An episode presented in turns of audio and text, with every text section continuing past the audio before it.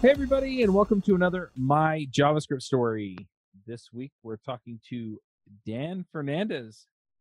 Hey, how's it going? Now, are you Uh, still working for Microsoft? Uh, I am. I am a principal group program manager, which uh, means I'm. Uh, I don't know what I am. A paper shuffler right now, but uh, that is uh, my official title.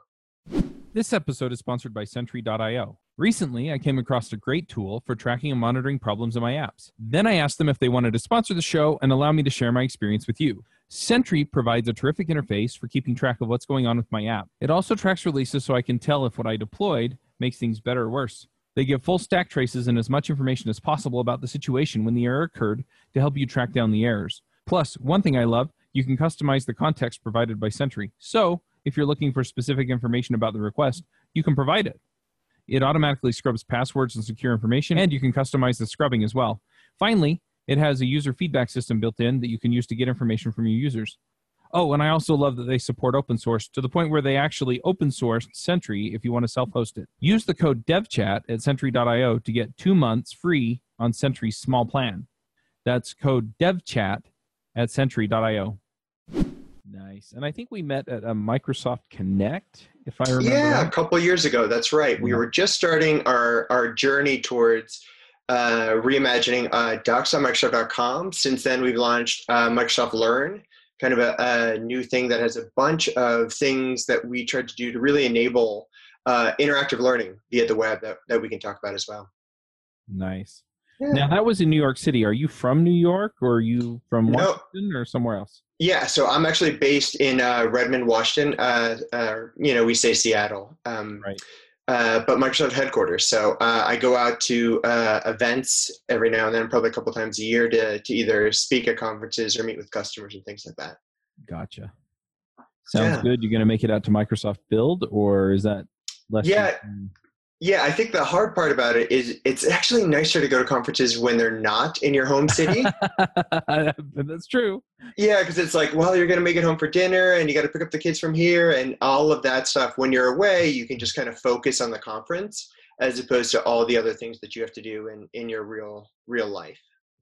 Yeah, I went to a conference last week. It was a Ruby conference up in Salt Lake City. And yeah, I was getting texts from my wife. So are you going to be here for dinner? Yeah, yeah, right? And I'm like, I don't know. yeah. It's it's tough. Yeah, Yeah. Yeah, a lot of the other conferences are not here. And so, yeah, it's just, okay, I'm going to call you on FaceTime. And after a half hour, everybody's done. And, you know, I can get on with whatever I'm going to do here. absolutely. Yeah, Yeah. definitely more sense. convenient. Cool. So, yeah, so you're still doing learning and documentation over there. Yeah, yeah. Really kind of uh, think about kind of the future of uh, website experiences for those things, uh, including some of the work that we're looking at for how do we just basically help uh, um, communities collaborate, which is some of the other stuff that that we're just starting to look at.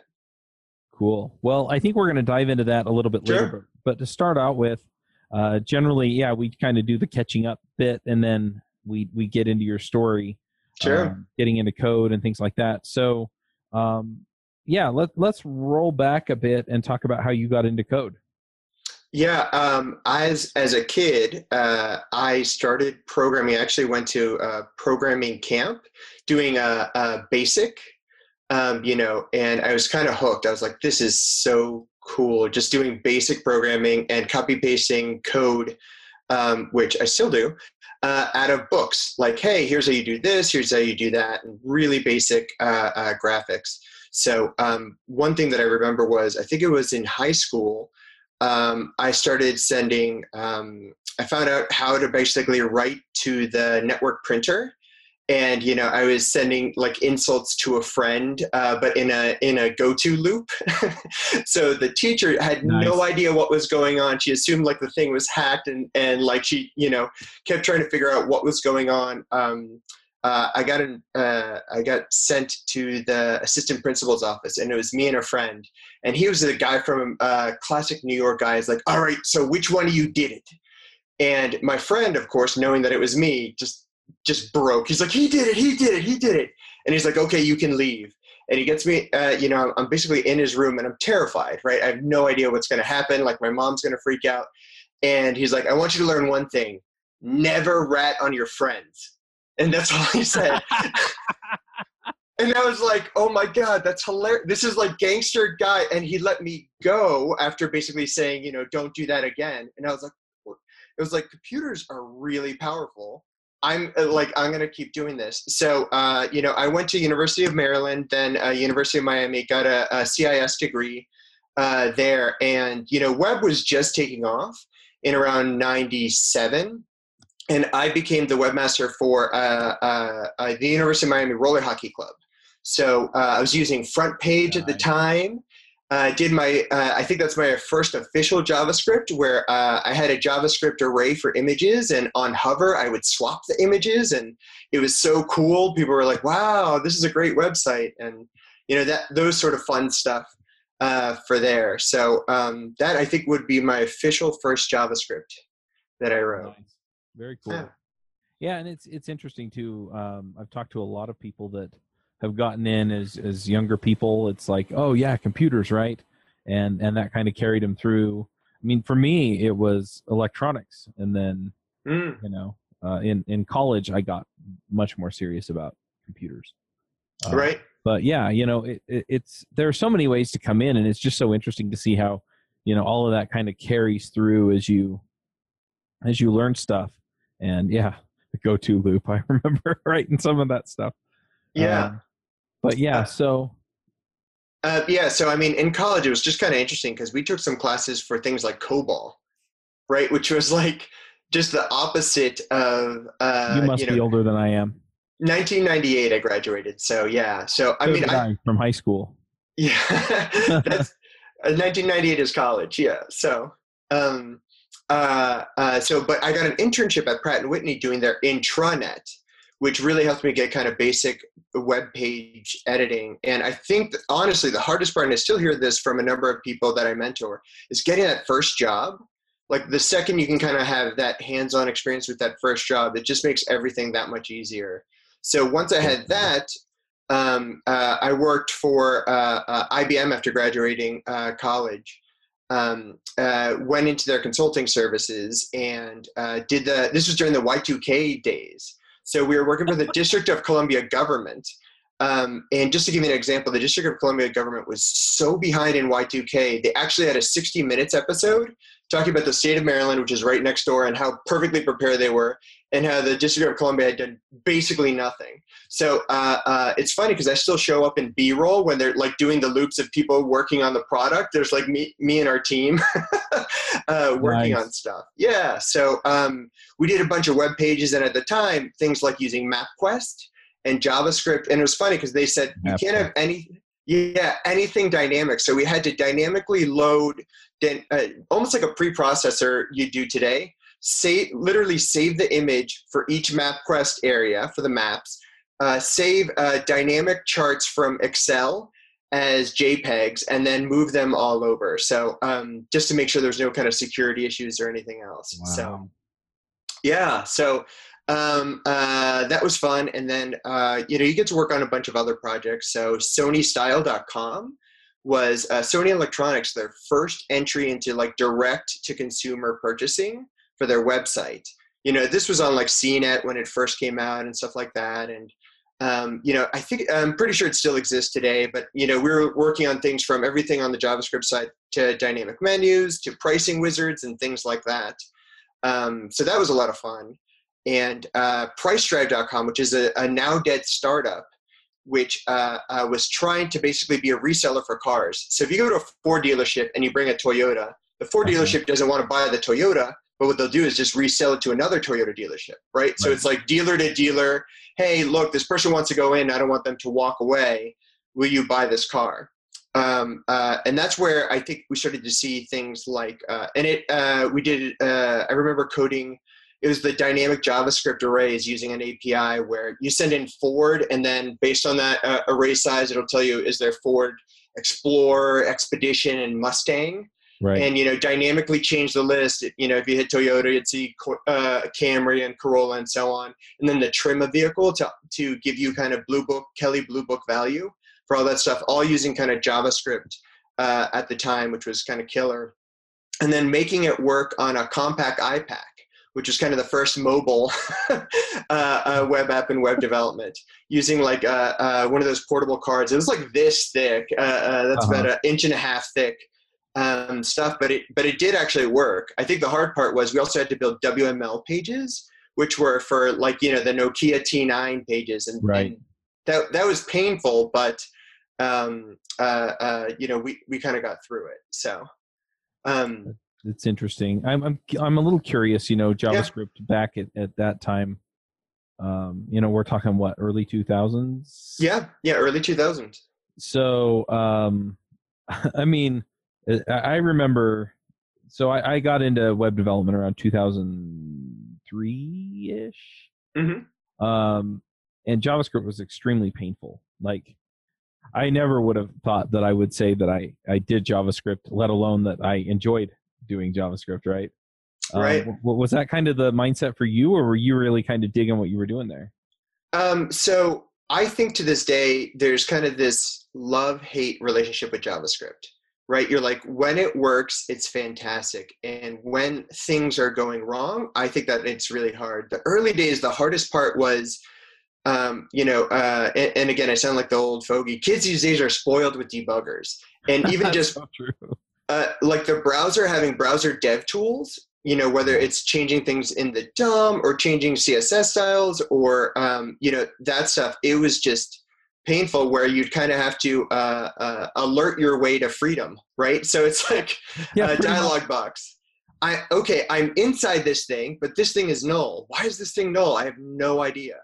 Um, uh, so I think that was just kind of a, a painful thing, and um, uh, JavaScript reuse just really didn't happen. It was it was very much a copy paste world.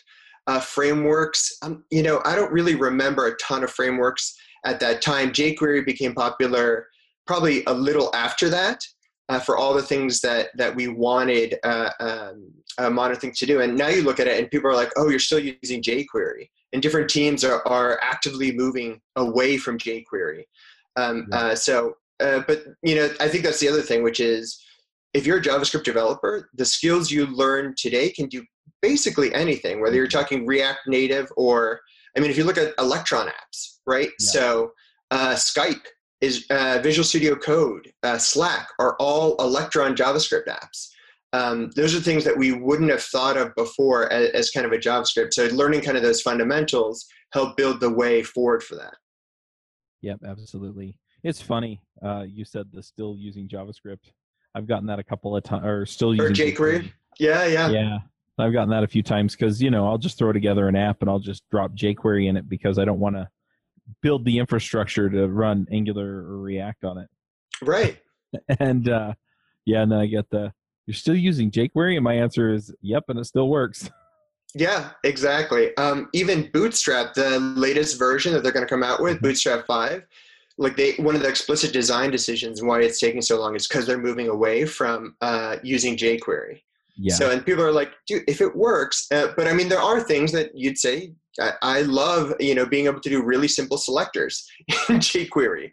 Uh, so there's yeah. been some libraries that people basically built hey, just the selectors from jQuery uh, to make things easier. So, um, you know, to each his own, but sometimes if things work, it, it, it works. Yeah, well, the other thing is, is that I have found very few collisions between jQuery and something like Vue or Angular. Mm-hmm. So again, you know, it's like, well, you know, there's this nice feature that gets pulled in, and yeah, it has to load jQuery or part of jQuery, and you know, in the end, it, it, it's fine. But at the same time, I mean, some of the power you get out of some of those frameworks is just like, holy crap, where was this 10 years ago, right?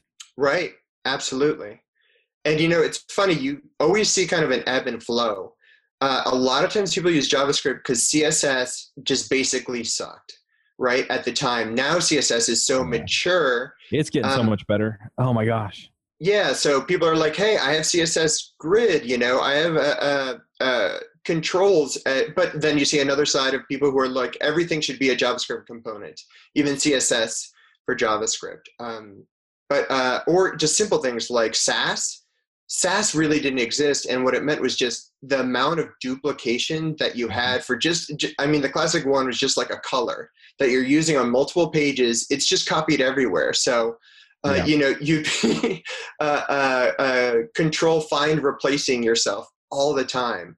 So uh, again it's just kind of that that spoiling it. And that's a probably good example where it can still it's kind of built for growing up. In other words uh, the new scss can have just regular css in it and right. then have variables as well. And that's probably a good example as opposed to some of the uh, newer features where it really is stop what you're doing and there's no path forward, if you will. Yeah. Now, I, I kind of want to get back to your story a bit. Yeah, sure. Um, I, I kind of led us into that tangent a little myself. So yeah. anyway. So um, uh, so after that, I started working at Microsoft um, uh, because our dot the dot com I was working at a company called Etensity was doubling every quarter and then it basically started to uh, go to, so that's like from like 25 50 100 200 400 it had awesome benefits like you got uh, uh, $400 for uh, a car payment uh, uh, access to a beach house ski house you know the kegerator like the classic wow. com startup right yeah. um, but it started to nosedive right so my manager at the time went to go interview for microsoft i did as well I got a job working in uh, uh, DC uh, out of the local field office uh, for Visual Studio, BizTalk, and SQL Server. And at the time, it then became uh, what were called developer evangelists, which was, hey, how do we kind of show uh, the developer community for this thing called .NET? Um, about a year and a half after that, I went to go work at corporate um, to work on the Visual Studio product itself. I was the C Sharp product manager the third C sharp product manager when C sharp was you know one percent to three percent, uh, uh, and now I don't know it's probably top five languages, um, uh, depending on what what measure you use for it. Uh, but at the time, almost nobody was using it, so we tried to do everything to get inter- folks internal and uh, external to you know use C sharp as kind of the the language for .NET.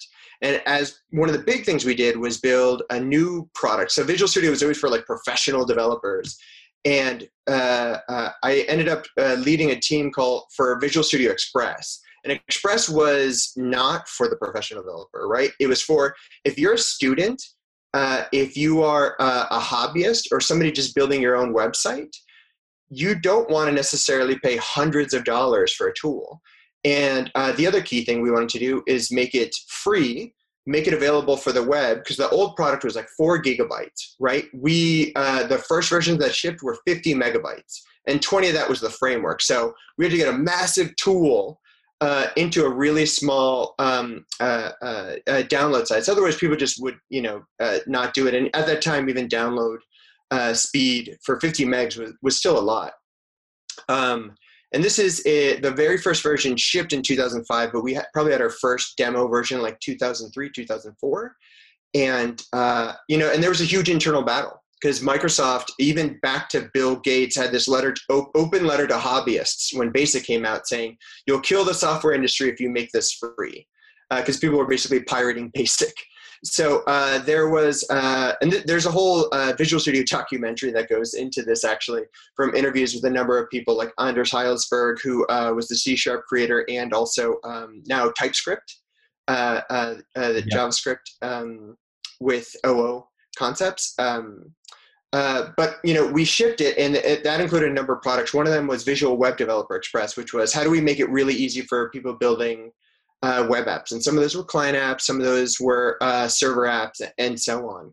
And uh, as part of that, we started a new project called Popfly. Did you ever hear of Popfly before? Popfly, that does sound very familiar.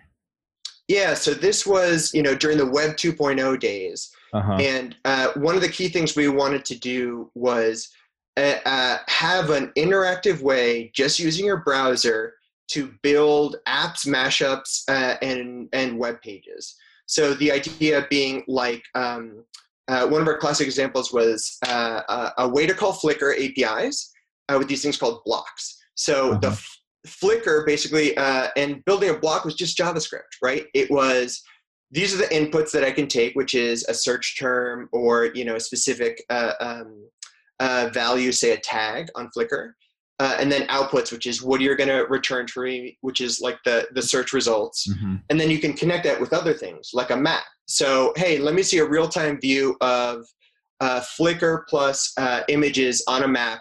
Uh, you know, for whatever search term I'm looking for, for uh, artists or graffiti, and then you see this, you know, live interactive map that you can zoom in and zoom out, and you can kind of do this with no code and it enabled everybody like to have these blocks and that could be like searching uh, Digg was popular at the time uh, world of warcraft so you could find your player information photos stocks contacts news etc um, and that was uh, uh a lot uh, uh, very interesting just from the the things we were trying to enable which is really democratize programming right? So if you think about kind of the visual studio express tools and this pop, popfly went from kind of no code to you know people that actually do want to want to code uh, and also enable kind of that community uh, of creators to build javascript blocks that they could easily just basically drag and drop and connect stuff to and it kind of is kind of the uh, you know if you squint it's the unix way which is just build a block that does one thing but have it mm-hmm. designed so it can be piped from one item right. to another item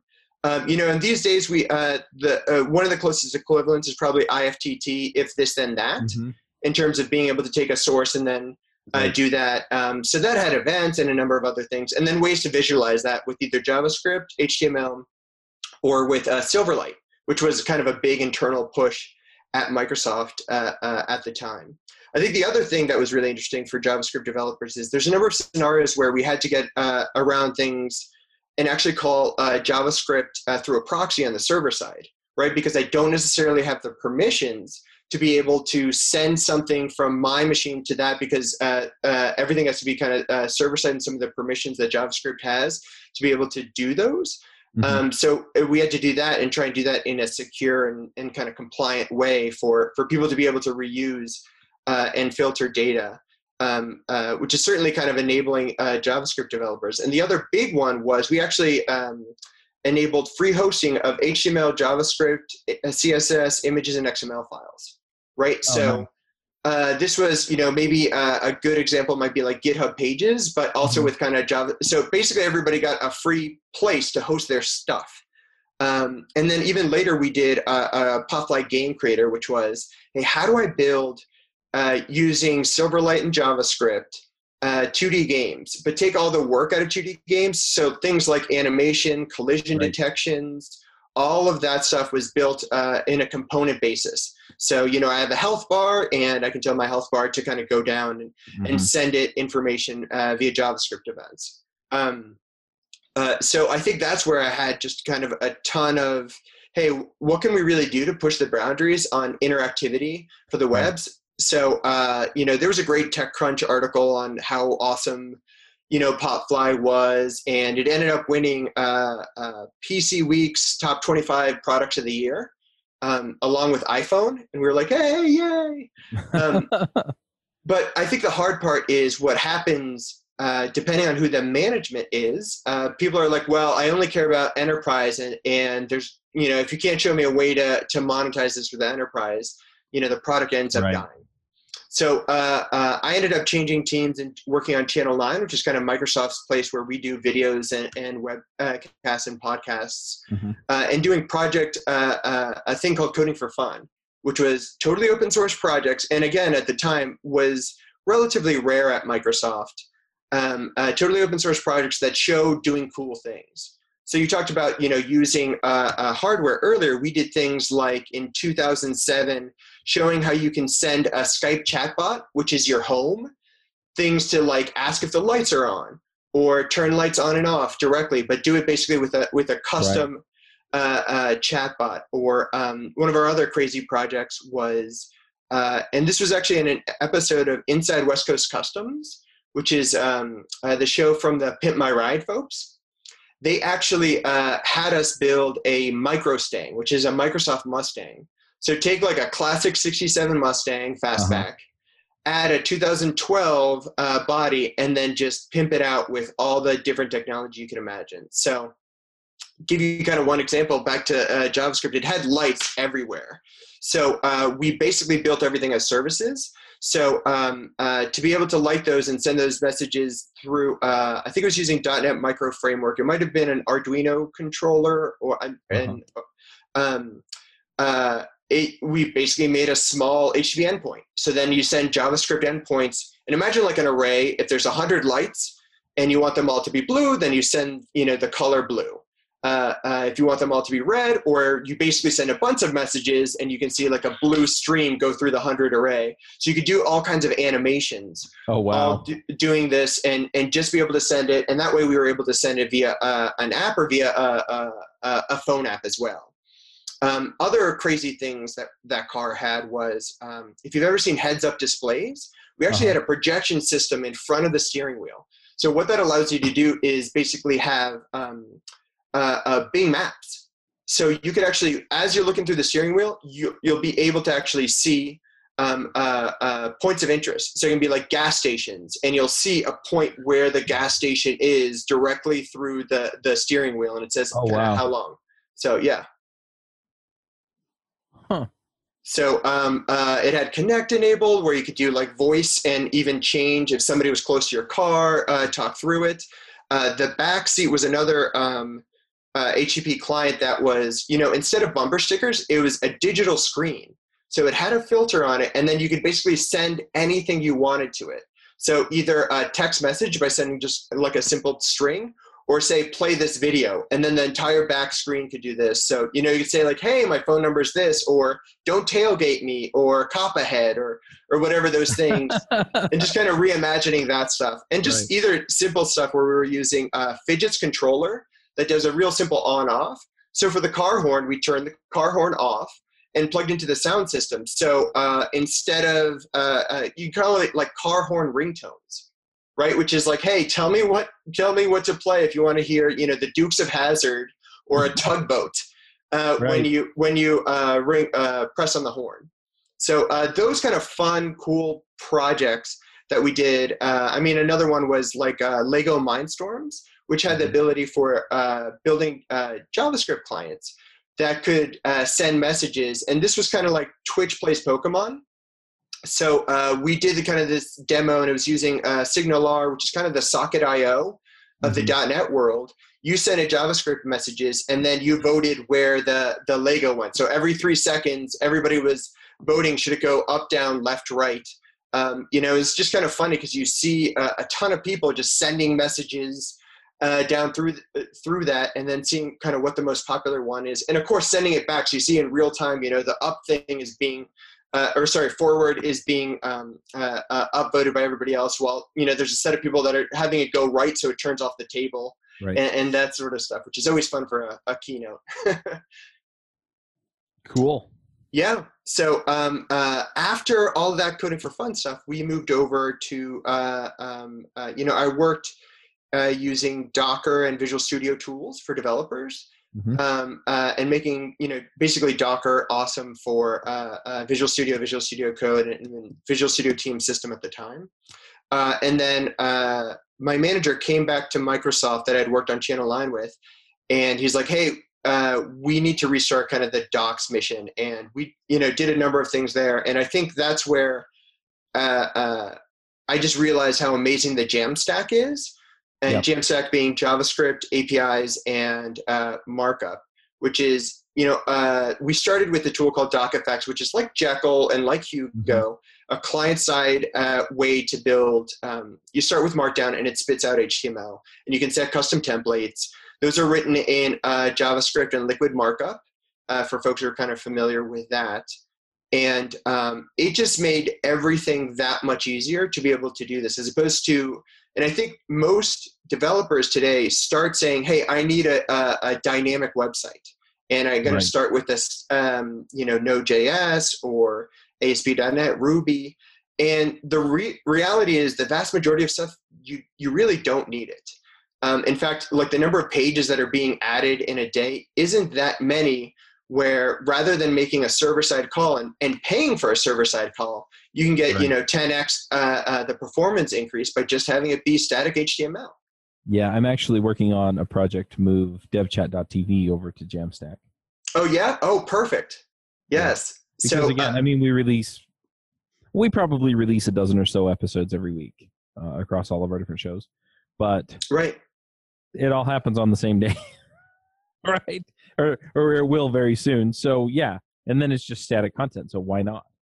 Yeah. So, and I think that's the area where um, you certainly find um, cargo cult coders who are like, oh yeah, this needs to be my blog needs to be running Kubernetes, you know, and it's like, okay, that's a bit of an uh, infrastructure overkill. Like, yeah. you know, really start with static. And uh, to give you an example, we still wanted to do a number of things dynamic. So, uh, uh one of the hard problems is if people want to use REST APIs um, and, and, see what REST APIs Microsoft had, they were scattered everywhere. So we built one place, docs.microsoft.com slash REST slash API, that is an entire catalog right. of all APIs there. And for things like a, uh, the Azure services, you can walk up and say, "Hey, let me give me all my storage accounts." Hey, you know what? Let me create a storage account, all using JavaScript. You can even log into your account and see the results in real time. So just it makes the experience of developers learning an, an API that much easier. Um, uh, uh, and uh, we also added the ability to do uh, real-time run codable samples. So if you have uh, code samples, let's say you know it's a Bash script to uh, automate something, you click a button, it actually launches an interactive shell. Um, you log into your account, and then all of a sudden you're doing it directly there. So rather than hey, I need to clone a project, hey, I need to do this, hey, I need to install software, you can do everything directly from the browser.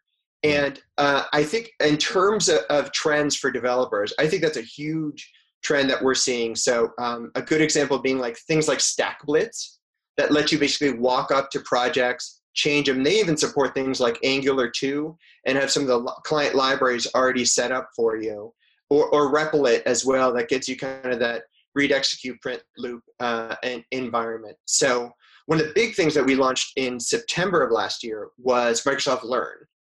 Mm-hmm. And that was kind of the idea of like, how do we reimagine web-based learning? Because so much of web-based learning is, uh, you, you, know, you're watching, right? How do we? And everybody kind of learns by doing.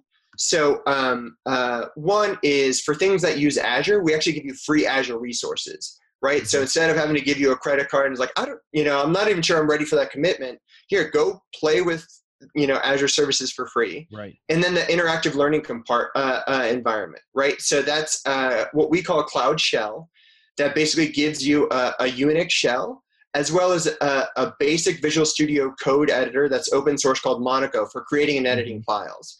So you know you can basically write your HTML, JavaScript, your server-side files, kind of anything that is supported in Monaco. Right. Uh, it, it includes client-side compilers. You can install different things and so on.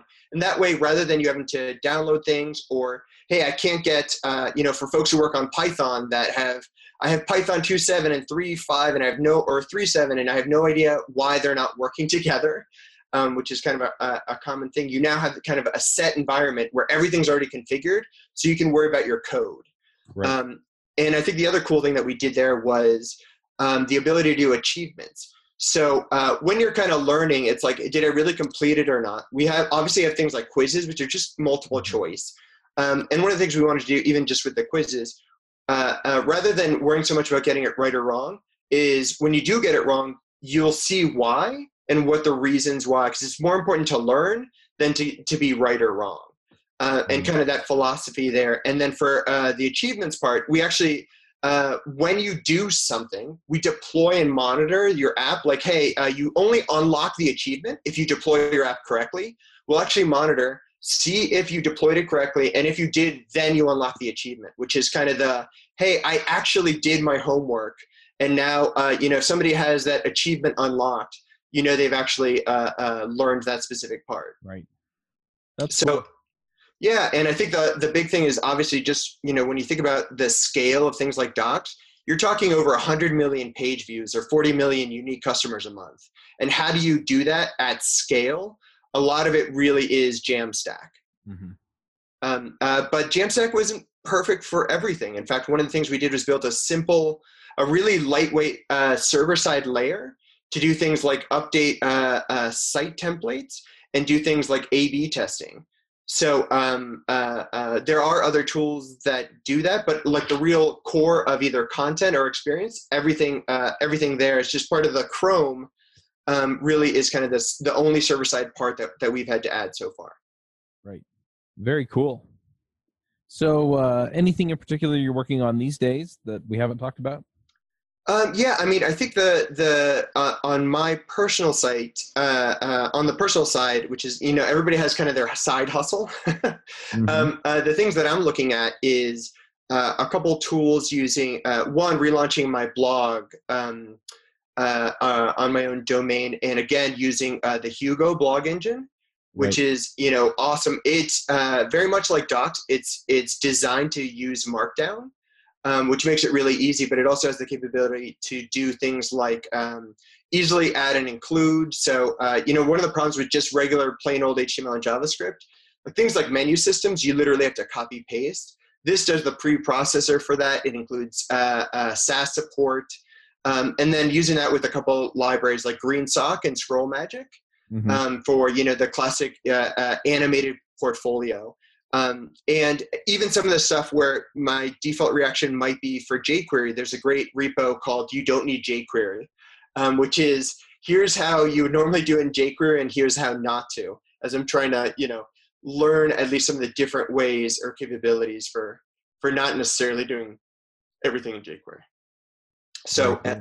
uh, and part of that is, and I don't know if you run a, a Mac. Um, I do. Yeah, so uh, uh, even at Microsoft, a, a, number of folks, including myself, run Macs, uh, and we use Parallels for Windows. But one of the challenges with setting up Macs is, you know, the uh, software to install. So I don't know if you use Homebrew or Brew. Yes. Yeah, so I'm, uh, you know, started publishing kind of my uh, my Brew bundle of all the things I installed.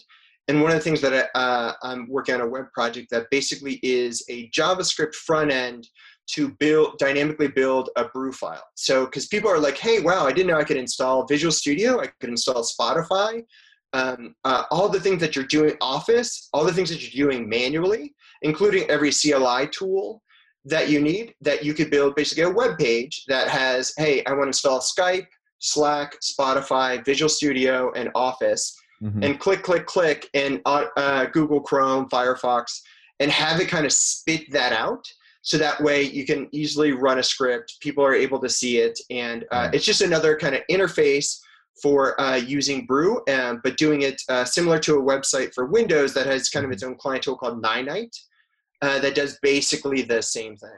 So those those are my side projects if you will. Nice. Very cool. Well let's go ahead and do some picks. Yeah sure. you want to shout out about? Uh you know that's a that's a hard one. I'm uh, let me let me think about that. Um, uh, I guess one of the ones for folks who maybe aren't familiar with the Jamstack stuff is I think it's staticsites.org, which gives you all of the resources you need for building static. Uh, let me see if I got that right. It might be staticgen.com. I think that. Yeah, it's staticgen.com. Sorry about that. Uh, uh, but basically, that gives you the the the list of all the different uh, projects that you can use to help build uh, static sites. Um, and uh, you know, if you're looking to get started, that's that's a great resource to at least see, um, and even some of the stuff around CMS tools as well. Nice. I'll have to check that out. Yep. Um, well, I'm going to throw out another pick uh, related sure. Jamstack, and that is Netlify. Yes, yes, um, absolutely. Um, full disclaimer Netlify is a sponsor. Oh, great. Yes. Um, uh, Sarah Drasner, who just announced today that she is, um, uh, uh, well, actually, I don't know when this is going out. Never mind. So, uh, but uh, she's, uh, yeah, just ignore what I said. uh, it's not going out for at least two weeks. Two weeks? Okay. Um, uh, I, I, think can, she, I can get the exact date, but uh, okay, yeah. So if you can put it out a couple uh, weeks later, she is going to uh, uh work with uh, Phil Hawksworth to do mm-hmm. evangelism for, or sorry, advocacy for Netlify. So, mm-hmm. but I don't think she's disclosed that, which is my bad. I think she was going to do it in like three weeks. So, but it's just probably just an example of like Netlify's uh, going to have huge growth, and I really think uh, static sites are, are, are taking off. Yeah, we had um, Phil Hawksworth and Divya Sasidharan on um, on JavaScript Jabber in January is when that Mhm. episode went out, and we were talking about um, uh, we were talking about Jamstack, and then um, I, I need to check the date on this, but we just recorded another episode. Looks like it'll come out on May seventh, which is right around the time that this one will come out Okay. from what I can tell. Um, in, in fact, this this will come out a week after it, I think. Okay. Perfect. A year after Dan Shapir and Sean Claybo, and Sean's episode comes out on May seventh. So, yeah, Okay. so you're, you're two weeks after that. So you'll be May twenty first. So, folks, as you're listening to this, two weeks ago we released another episode with Gareth McCumskey, um, and he is he he actually on the show talked about going to work for the serverless framework folks and we talked about how to use serverless with jamstack and so that's that's some interesting stuff i know that um, yeah i know that netlify has some stuff coming down the pike because they are trying to schedule a time to uh, demo that with me and i have no idea what it is yet so Yeah. Yeah. So. um, so yeah so we'll see how that all goes but yeah um, interesting stuff. So if you're if you're looking for a resource i, I highly highly recommend that. And yeah you can check out those other episodes as they uh, come available. Um, but Sweet. yeah the jamstack stuff is really really great. And as i dug into it um, just to kind of give people a little bit of perspective i guess on on why i would go with jamstack because you know devchat.tv is a podcasting website right? And most people are using WordPress for that. And I've been using WordPress off and on for several years doing the podcasts. mhm. The, the issue that comes up is that um, I, I wound up installing more and more and more plugins to do more and more and more things, right? Mhm. And really, all I need is you know a certain level of certain um, things in order to you know make it work. And so um, I found that a lot of those I could just pull in with a JavaScript library or a third-party service that has a JavaScript plugin, Mhm. and then the rest of it, you know, is just static stuff.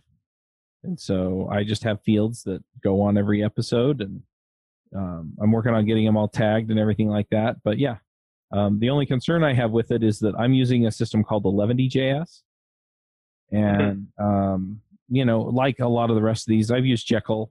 In fact, I'm I'm still not sure why I didn't go with Jekyll because I'm an old Ruby hacker.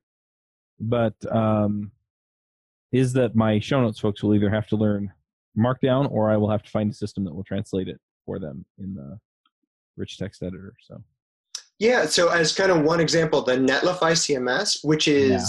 that's what Uh, I'm using. site ag- agnostic actually has a Wizzy option for WYSIWYG that you can basically switch and do kind of the back and forth. So, you know, for those who don't like it and want to see what it actually output, you can of course just quick, uh, you know, preview that. And that's been one of the keys for us too for using Visual Studio Code uh, uh, for Markdown editing. And we're talking um, uh, just as one example, the Azure repo in GitHub is now the number two repo in terms of growth for users. And one of the reasons for that is because all those pages are editable. Number one, it's Visual Studio Code. Uh, uh, number two is uh, the GitHub repo for a documentation repo.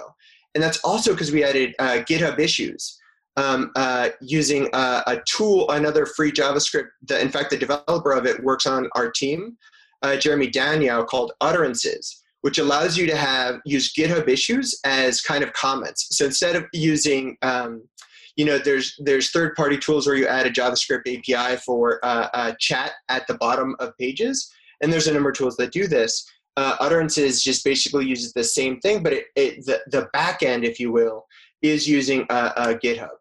Oh, nice. GitHub, GitHub issues, so that way you can kind of have conversations, threads, uh, emojis, reactions, and so on, and it's super fast. Yeah. Very, very cool.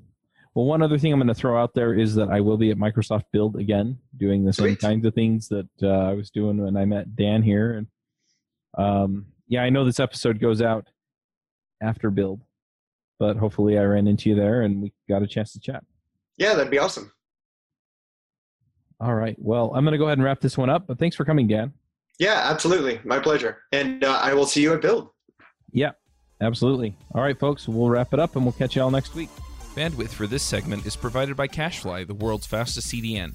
Deliver your content fast with CacheFly. Visit C A C H E F L Y dot com to learn more.